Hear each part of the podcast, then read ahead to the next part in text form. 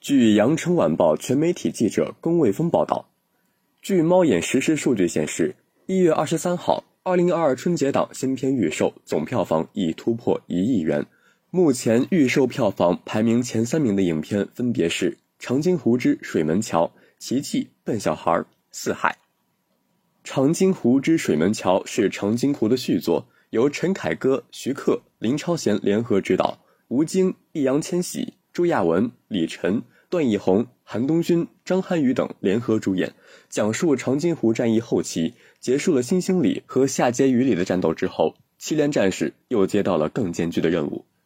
《奇迹笨小孩》由文牧野执导，易烊千玺领衔主演，王传君、咏梅、黄瑶、张嘉译等主演，讲述了一段发生在南方深圳热土逆转人生的拼搏传奇。《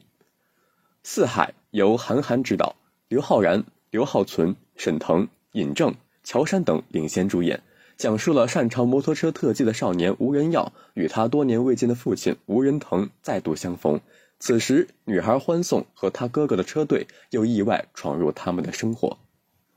感谢收听《羊城晚报广东头条》，我是主播张诗杰。